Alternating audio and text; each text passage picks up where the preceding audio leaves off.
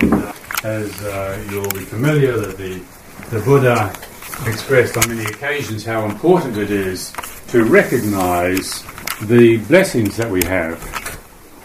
So, reflecting on the blessings that we have that have brought about this beautiful occasion, starting as we did at the top of the hill there in the Dhamma Hall, with renewing our commitment to the refuges and precepts. It is something the Buddha pointed out as really skillful thing to do in our lives. We've only got so much energy, physical energy, brain energy, but most profoundly heart energy. And he wanted us to realize that if we're rightly directed, if our hearts are rightly directed, samapaniti cha, as we just chanted in the Mahamangala Sutta there, atta samapaniti cha, when self rightly directed, if we're rightly directed, then we build on the blessings of our life. If we're not rightly directed, even though we might have a few good ideas, our blessings sometimes become overshadowed, and that's a great misfortune. So, as on any celebration like this, we always begin by renewing our refuges and precepts. This is the foundation of our spiritual life.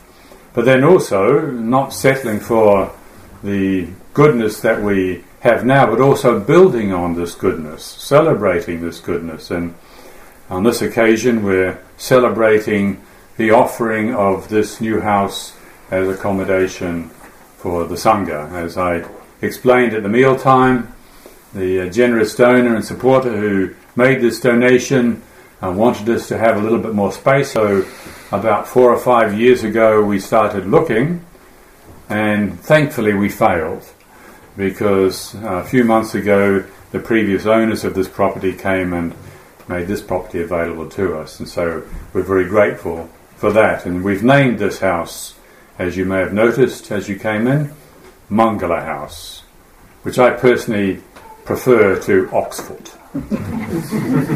it's been called Oxford for a long time, but I hope people don't mind if we change it to Mangala House, which means the House of Blessings. And reflecting on these blessings is also something that uh, it's not just a ritual like this that we should do once in a while, but something that we're encouraged to do regularly. And one of the chants that we just did, many of you will recognize the Mahamangala Sutta, there where the uh, original occasion of the Buddha giving this discourse, uh, the Buddha was approached and asked could you give us instructions or indications on what are really auspicious signs? Uh, what is really blessed? And presumably they were asking for maybe some chants to do, or some rituals, or some belief system, or maybe some crystals or something. But well, that wasn't the Buddha's style. The Buddha, in his characteristic manner, gave a very practical down to earth, structured teaching on how to live in a way that manifests wholesomeness in this world. He wanted us to understand we have this power as human beings. Not all living beings have this power, but human beings have the power, have the ability, have the gift to manifest wholesomeness. We can reflect on our past actions and understanding the cause and effect, we can say, well, that had that result, so if I do more of that, it'll have that result. If I do less of that, then we won't have to suffer that in the future.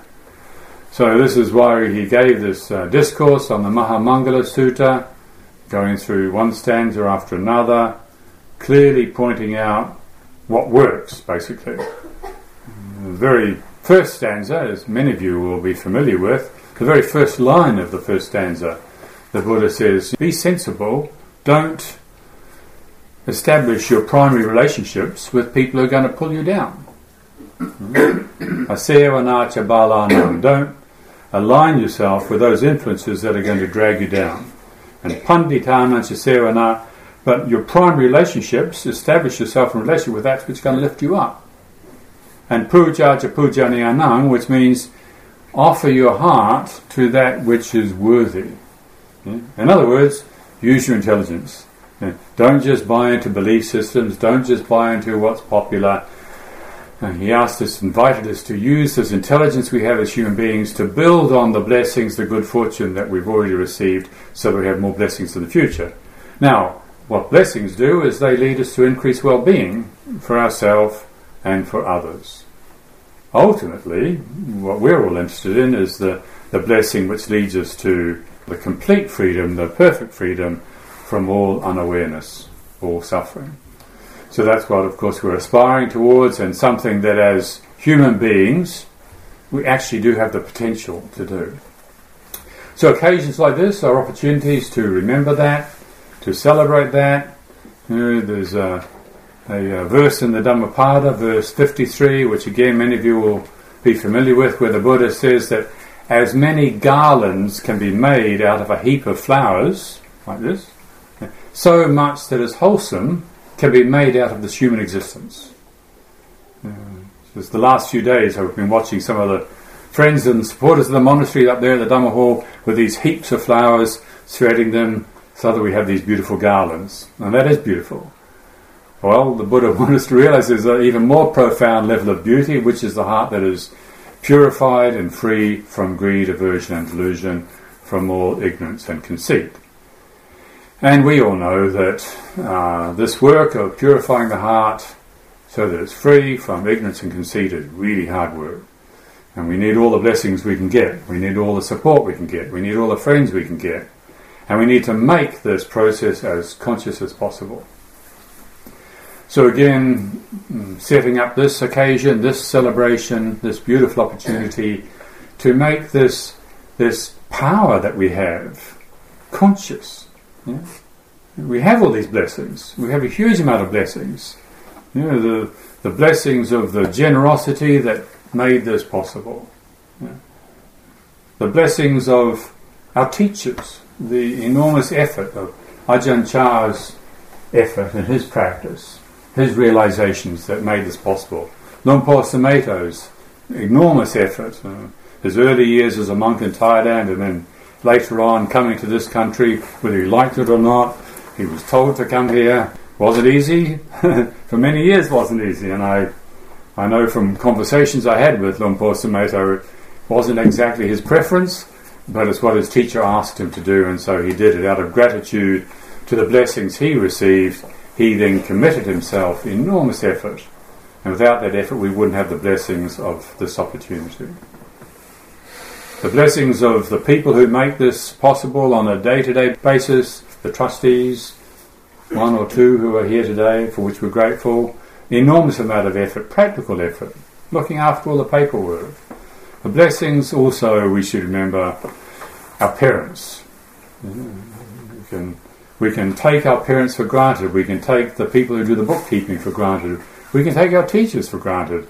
That's all really regrettable. The Buddha never wanted us to do that. That's why he gave teachings like the Mahamangala Sutta.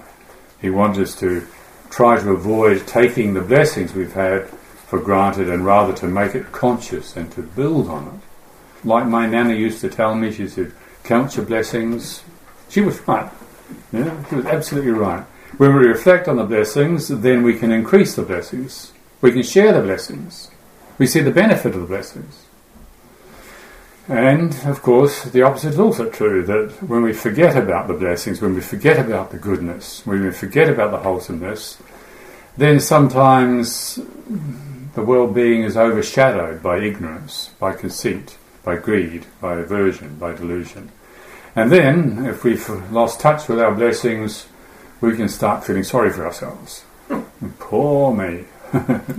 Woe is me. yeah. So unfortunate. When in fact, actually, we're really wealthy. Yeah. And maybe we also start blaming. You know, we happen, we forget, lose touch with our blessings, we start blaming other people.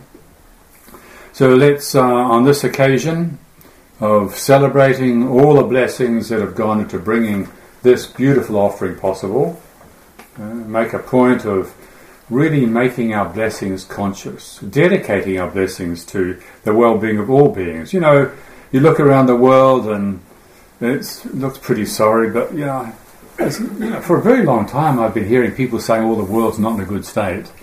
You know, I don't know when people were never saying the world's not in a good state.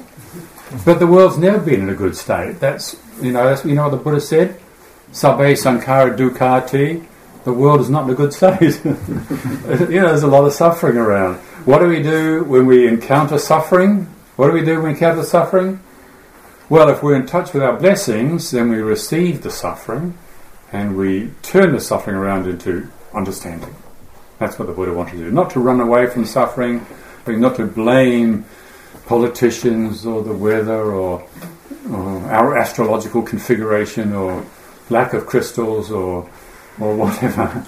not to blame anybody for our lack of understanding, but rather to, when we meet the suffering of the world, to really equip ourselves with the strength which comes from a conscious appreciation of our blessings.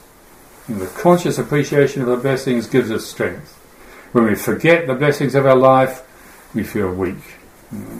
So let's, on this occasion, if we may, all join in together and generate the wish that Anybody who lives here, anybody who visits here, receives the ultimate blessing, which is the realization of Dhamma.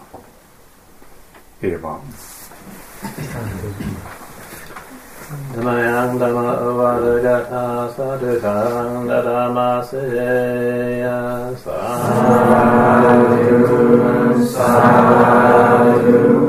sadhu